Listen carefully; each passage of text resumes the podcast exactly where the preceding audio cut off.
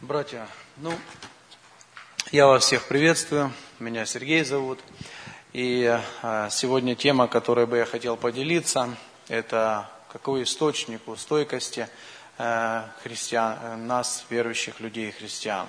И вот текст, который в начале, я хотел бы, чтобы еще раз нам напомнить, Павел призывает: бодрствуйте, стойте в вере, будьте мужественны, тверды. Вы знаете, когда мы размышляем на эту тему, и вообще, когда я готовился, у меня кроме этой темы еще три проповеди родилось, потому что столько много э, я увидел текстов, я увидел э, раскрытых в Библии тем, которые очень важны и отвечают на эту тему. Тем более я сам сейчас имею определенные трудности, испытания в своей жизни, и поэтому сам первый как бы ощутил, насколько мне легче стало после того, когда я только занимался, только изучал, исследовал, что в Библии об этом говорит. И это очень поддерживает. Поэтому у кого есть трудности, переживания, какие-то испытания, то и слушать я рекомендую. Ну и вообще быть готовым к этому, потому что здесь тоже Павел говорит, предупреждает, чтобы мы к этому были готовы, чтобы мы бодрствовали, чтобы мы были стойкими в вере.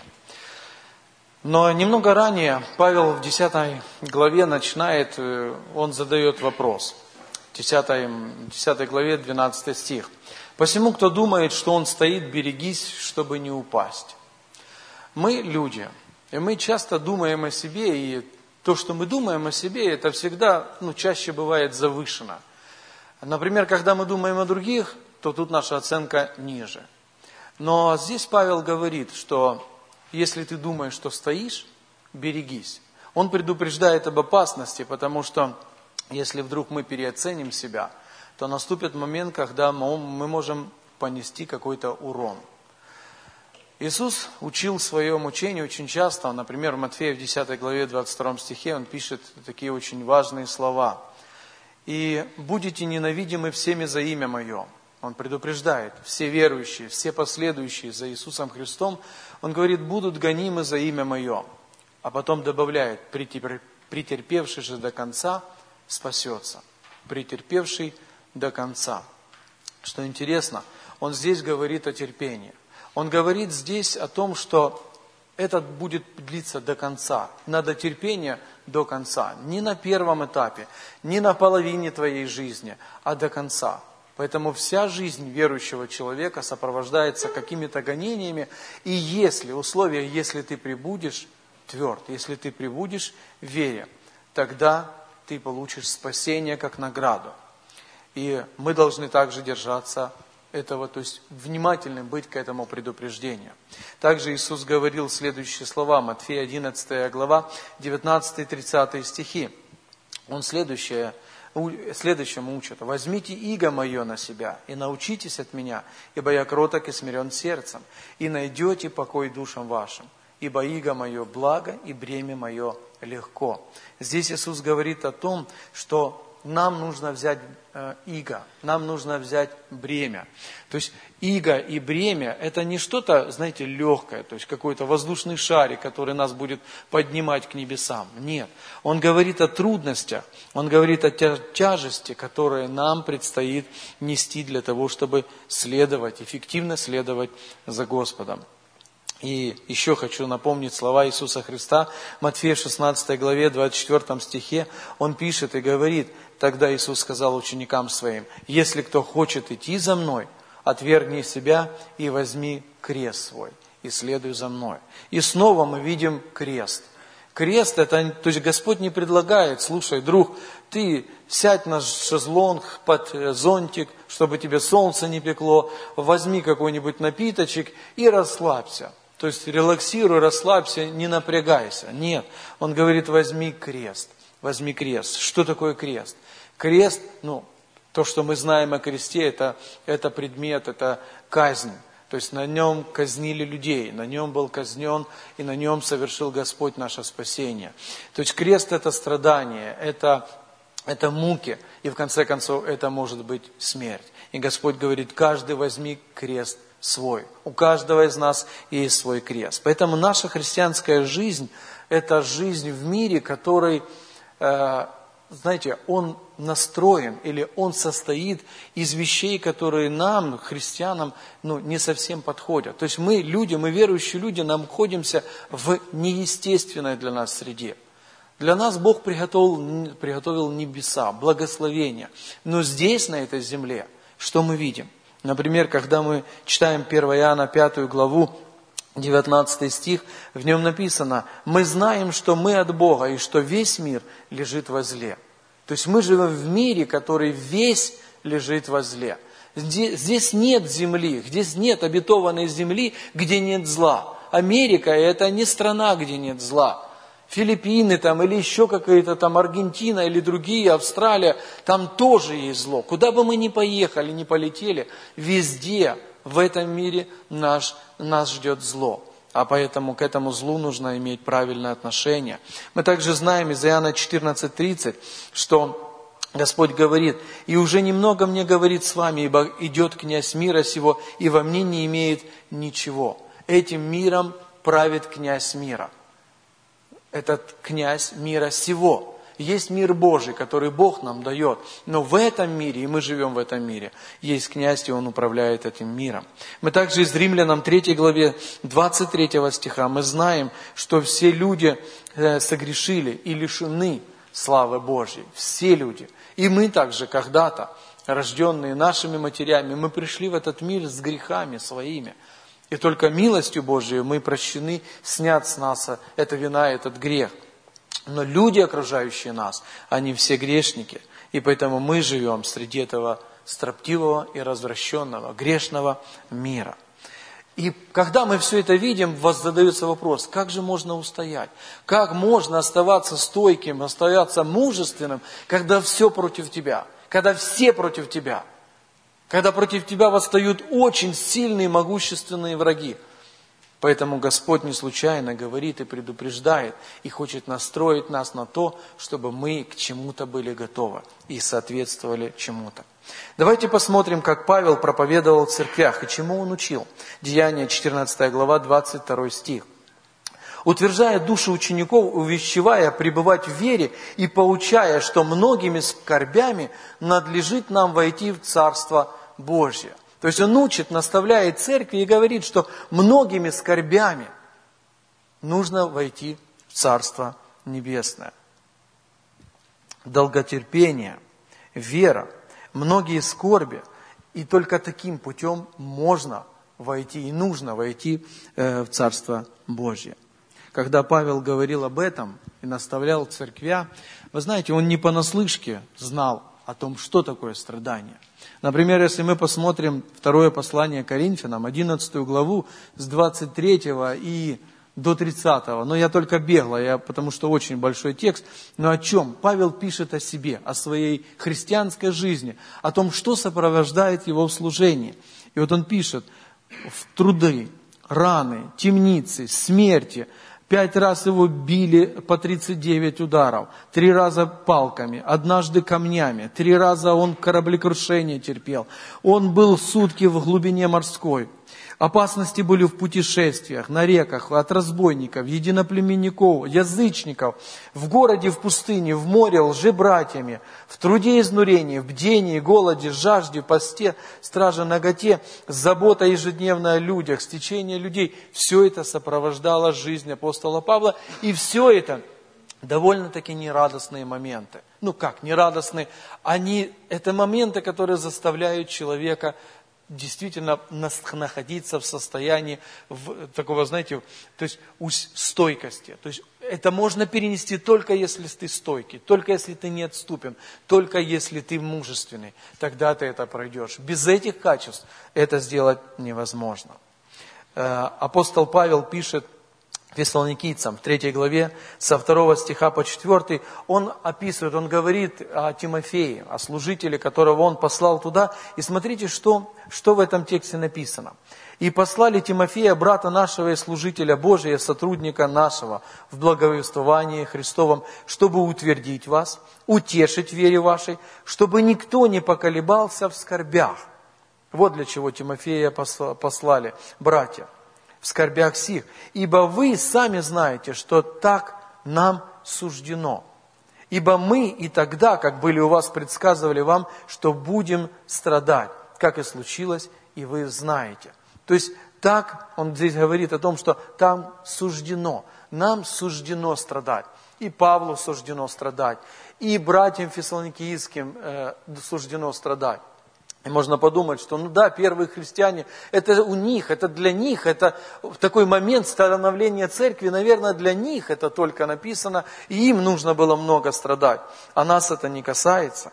Но давайте посмотрим, что написал Павел Тимофею в своем втором послании, в третьей главе, в двенадцатом стихе. Он пишет такие слова: «Да и все, желающие жить как благочестиво, что с ними будет происходить? Они будут гонимы». То есть они будут страдать. Все желающие жить свято, жить благочестиво, следовать за Господом, обязательно будут страдать.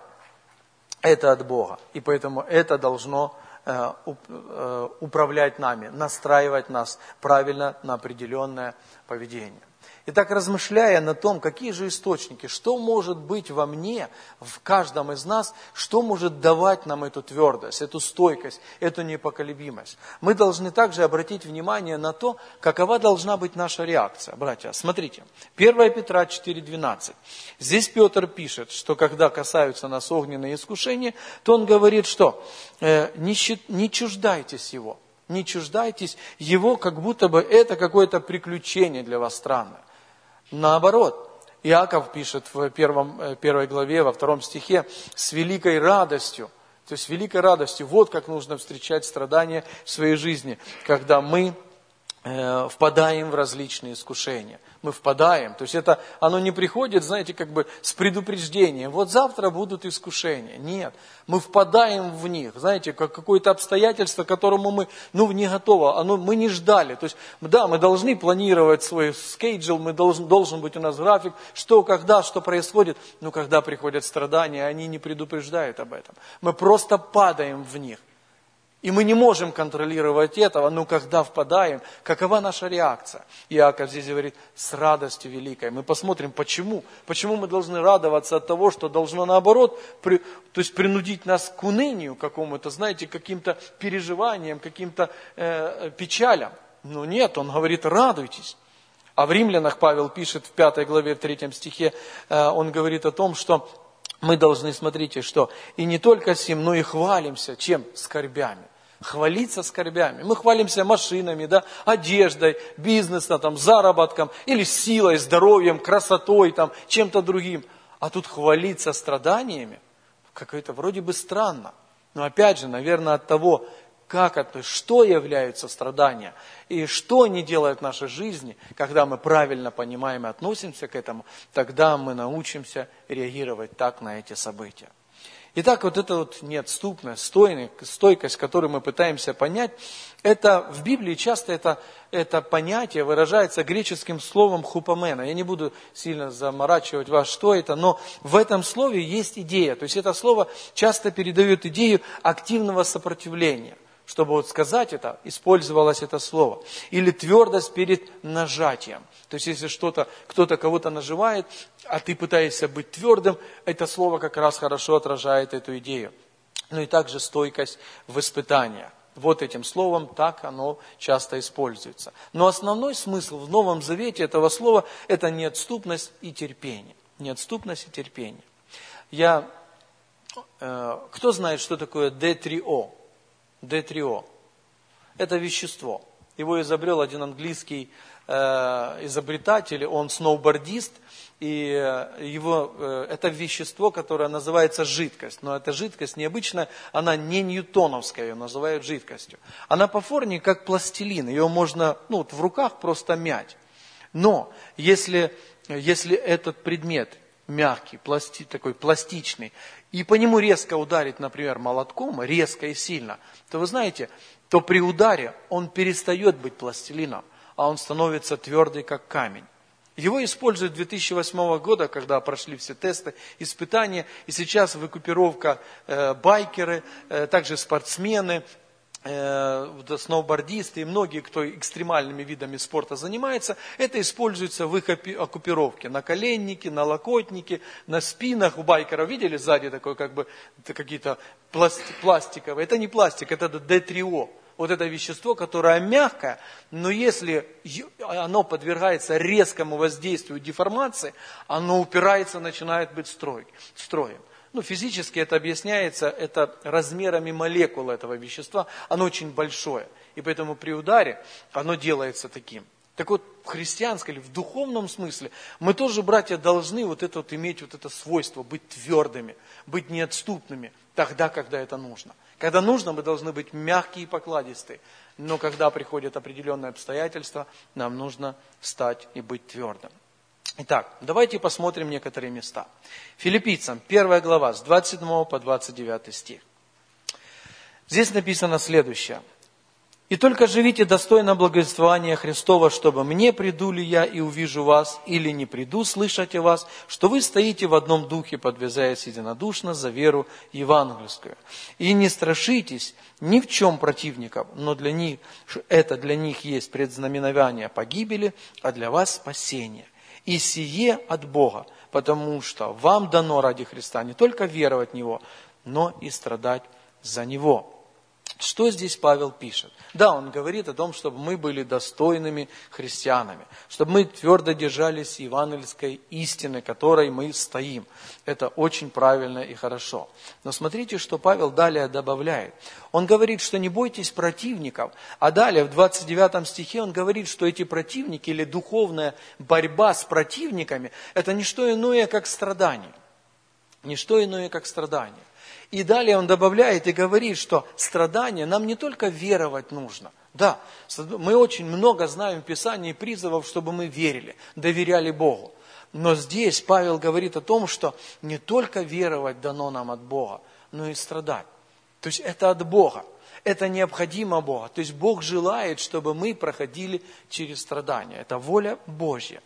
И поэтому, сколько, то есть, как только мы осознаем, что мы верующие люди, потому что мы стоим в одном духе, то есть мы имеем э, евангельскую веру, значит, когда есть это в нас, это обязательно приведет к тому, что мы должны также и страдать. И все это для того, чтобы спастись. Здесь он заканчивает, но страдаем за Него, за Иисуса Христа. Это для того, чтобы э, для нашего спасения. И что интересно, мы всегда знаем, что, чтобы спастись, нам, нам нужна только вера. Только вера. Верой мы спасаемся, верой в Иисуса Христа. Но зачем страдания? И почему он здесь в двадцать девятом стихе говорит о том, что э, в двадцать восьмом э, для вас спасение. То есть страдания, и они дают нам как обетование спасения. Как освящение и спасение, они имеют три, братья, этапа. То есть три периода. В начальном, как бы в прошлом, когда мы спасаемся, когда мы покаялись, то есть происходит рождение свыше. Нам нужна только вера в Иисуса Христа. Но когда мы живем, то есть идет процесс освящения, то тогда в это спасение, как бы по пути к спасению, нам нужна также вера. Вера никуда не делась, она необходима, очень важна. Но также к вере добавляется еще необходимые, то есть есть требования или качества, сопровождающие нас. И это страдания. То есть вера плюс страдание, мы очень много будем это видеть, это есть необходимость для христианской жизни и пути к спасению. Поэтому вера – это и есть источник нашей стойкости, вера в Бога, доверие к Богу. Когда что-то с нами происходит тяжелое, трудное, мы доверяем Богу, потому что и вера эта придает нам этой твердости в этих испытаниях. Следующий текст, давайте посмотрим Римлянам, восьмая глава, шестнадцатого по двадцать пятый. Это большой текст, но я возьму выборочно те моменты, которые очень важно, считаю, что они открывают, они помогают нам понять. Здесь апостол Павел говорит с шестнадцатого стиха и далее, что мы дети Божьи. Да, если мы дети Божьи, он говорит, то вы наследники Христу. То есть дети Божьи, они имеют непосредственное отношение к Богу. Да, мы народ Божий. Но далее Павел указывает условия.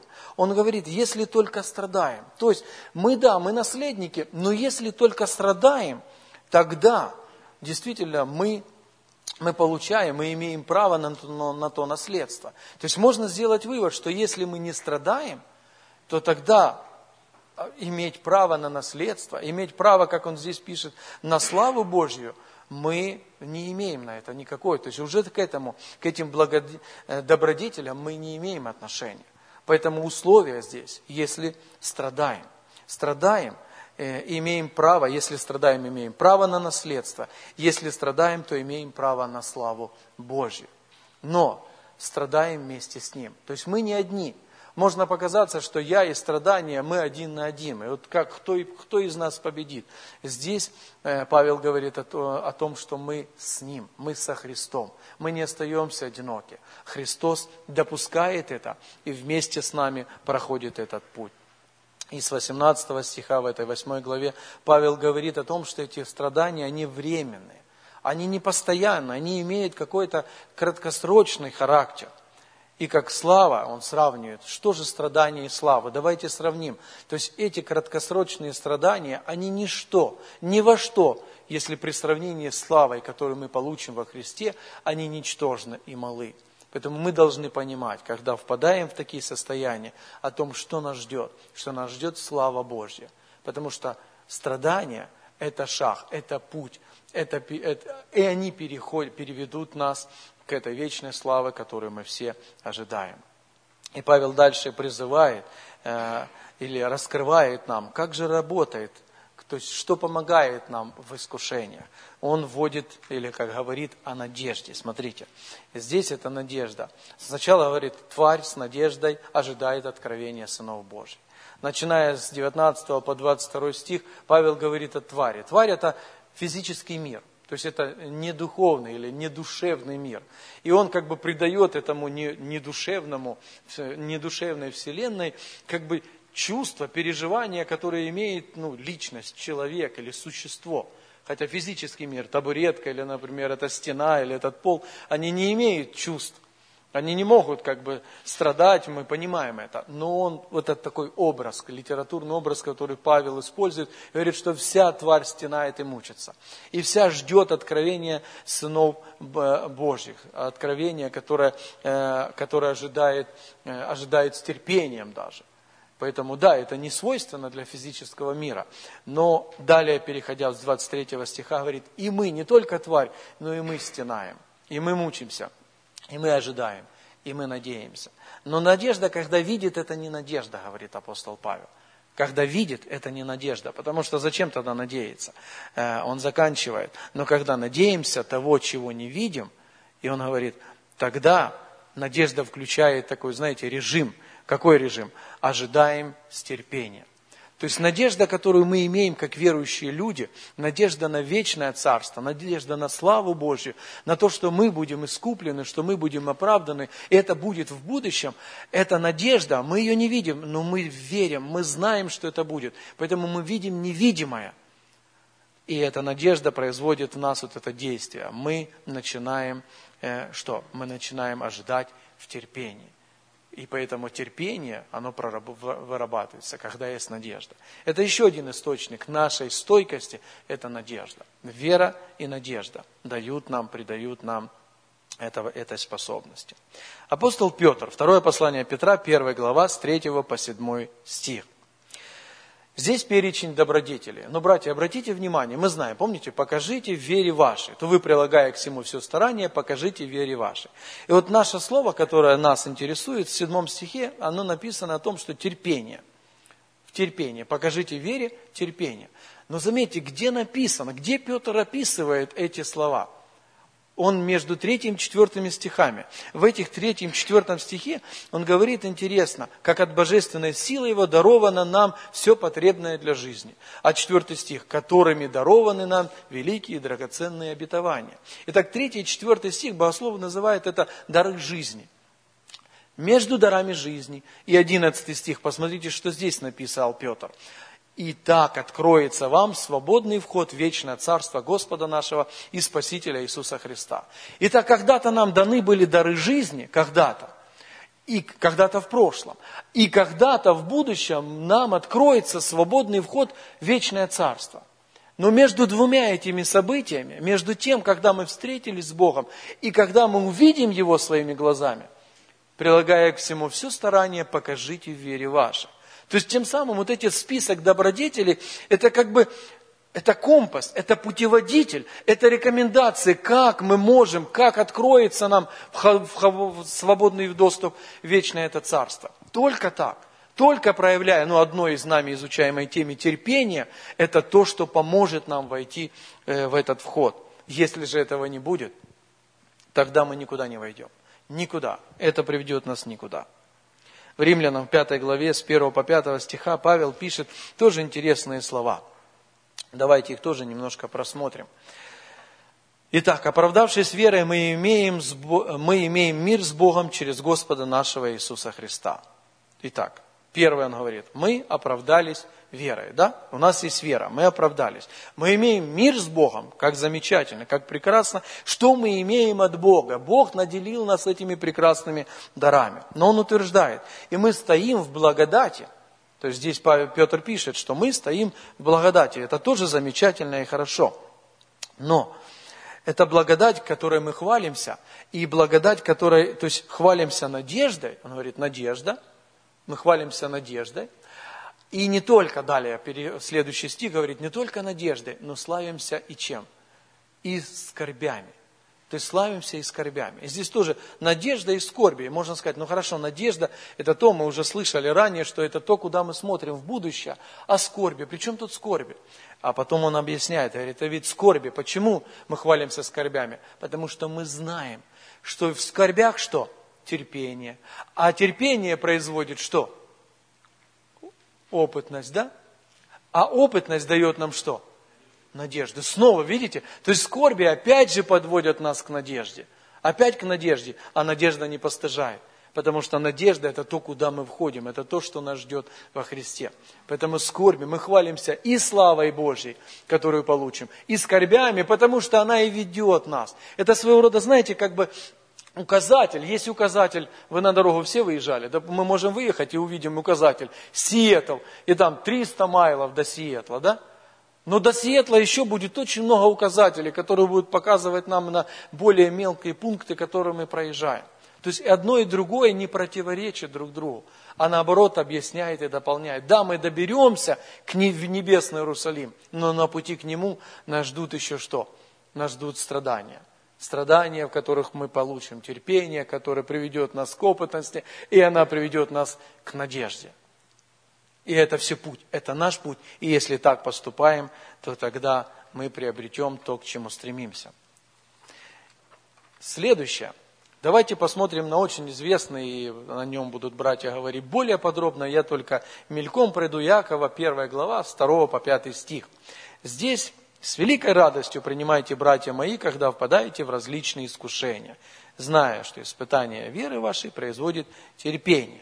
Итак, что же мы видим? Испытание веры. Во-первых, Иаков сразу говорит, то есть и у веры, вера есть у всех?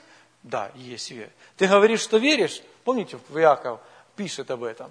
Говорит, покажи, да, докажи, что ты веришь. Докажи не на словах, а на делах. И бесы веруют. Если только остановиться на теории, на теоретических знаниях о вере, так и у бесов есть та же вера. Но Иаков практик, духовный практик. И поэтому он говорит, хорошо, есть вера, то тогда вера будет испытана. Она пройдет через обязательно различные испытания, не просто называет это искушениями. И что? И поэтому он объясняет, вот почему мы должны с великой радостью принимать это. Почему, мы уже отвечали на этот вопрос, почему мы должны радоваться, когда приходят эти искушения? Да потому что во время искушений появится что? Только в искушениях, только, единственное, когда происходят эти испытания и искушения, только тогда, как механизм такой духовный, внутренний, происходит в нас реакция, духовная реакция, которая называется добродетель, терпение. Только в них терпение. Когда все хорошо, терпение не происходит, оно не работает, терпеть нечего.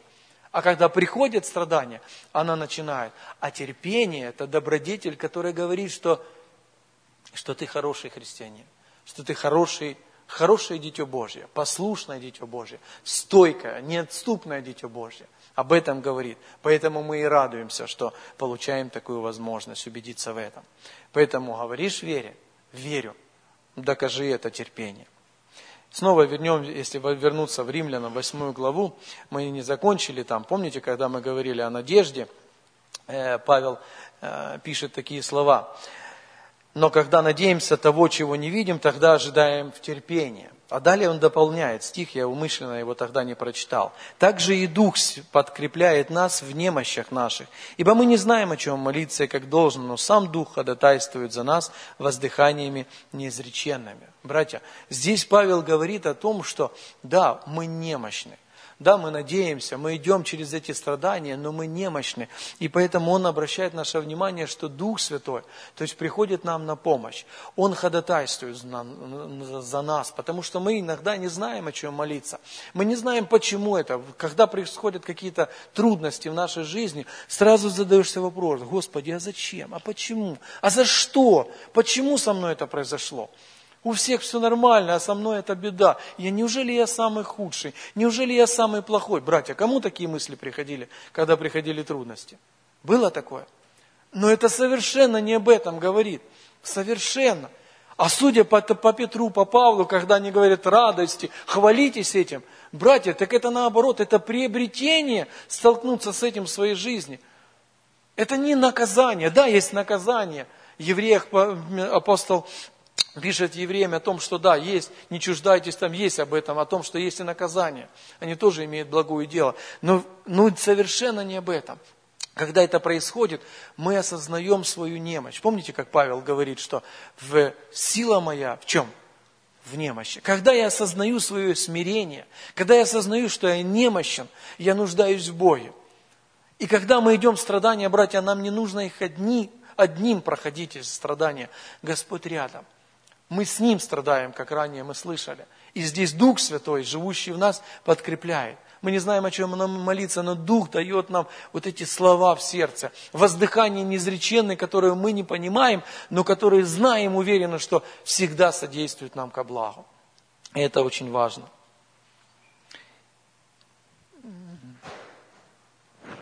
Миша, я прошу, по времени уже надо... Да. Да, я, ну я, братья, да, я хочу уже закончить. Есть еще как бы два момента, но братья больше будут говорить о том, что у нас еще есть, конечно, противник, дьявол, у нас есть еще искушение против собственной плоти. Это, ну, это святая жизнь, к чему Бог призывает нас. Но везде, где бы мы ни смотрели какие-то места Писания, они везде нас упоминают или говорят о том, что мы спасены Богом. Бог дал нам дар. Мы находимся в благодати Божией. Мы должны не, не забывать. Ни в коем. Дьявол обязательно постарается. Ему легче победить слабого. Легче. Но дьяволу трудно с сильным. Противостоять дьяволу, например, здесь нам предлагается что? Что твердая вера. Это единственное, как мы можем противостоять ему. Но опять же, не мы будем стоять против него. В ринге нет меня и дьявола. В ринге находятся трое. Я, да, дьявол, противник мой, и Бог, который помогает мне устоять, выдержать, уповать и доверять Богу, и тогда победа приходит от Бога. Поэтому, братья, братья без сестер, сестер нету. Поскольку мы обладаем вот этим прекрасным даром Божьей благодати, а он у нас есть, потому что мы братья, мы верующие люди, у нас есть дары жизни, которые Бог нам дал. Через веру в Иисуса Христа мы все это приобрели. Мы должны, братья, укрепляться. Мы должны развивать, делать крепче нашу веру. Она есть источник нашей стойкости. Имея надежду на Бога, мы видим, хотя и не видим, но мы видим глазами веры то, что нас ждет. Мы видим будущую, эсхатологическую кульминацию нашего спасения. Когда мы войдем во славу Божью, когда мы приобретем новые прославленные тела, это все должно быть перед нами, когда мы проходим эти испытания. Мы знаем, что доверяем Богу. Мы исполнены Его Словом, потому что любим, читаем, изучаем Слово Божье. Мы стоим в благодати, которую Бог нам дал. Мы знаем, что все в нашей жизни, все, что Бог допускает, содействует ко благу нашему. Мы также надеемся на обетование Божье, которое читаем в Слове Божьем. Мы верим, что откроется перед нами свободный вход в вечное Царство, о котором мы слышали. И мы войдем в славу Иисуса Христа, войдем прославленными подобно Его телу. Мы получим венец жизни, который даст нам Господь, если мы пройдем эти все испытания. Тогда страдания в нашей жизни, смотрите, что происходит? Страдания в нашей жизни, они просто станут указателями. Указателями на то, мне, что я иду по правильной дороге. Я иду по правильному пути. Потому что этот путь к спасению, полному, совершенному спасению, которое Господь нам пообещал. И поэтому мы радуемся, когда это происходит. Потому что мы, и мы хвалимся тому, что имеем эти испытания. Потому что это для нас возможность. Это, знаете, своего рода это честь, предоставленная возможность для нас, чтобы нам через эти страдания стать ближе к Богу, стать святее, стать терпеливее, стать тверже, стать совершеннее, стать блаженнее. Братья, только в этих страданиях мы становимся более, более, более, более. Только в них. Поэтому, братья, нам нужно считать их как за счастье, за честь. Бог дал нам честь пройти через страдания, через искушения, через испытания. Когда это у нас будет, тогда Господь, мы можем прославить Господа.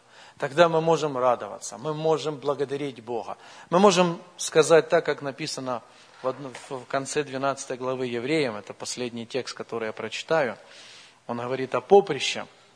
Давайте напомним себе.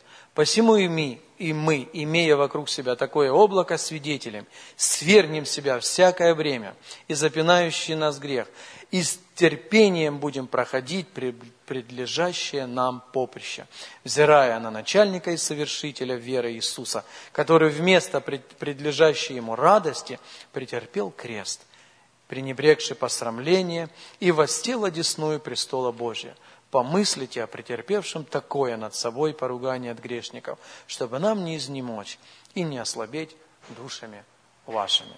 Братья, мы не до крови еще сражались, поэтому будем бодрствовать и трезвиться, и будем стойки в вере. И да поможет нам Господь. Аминь.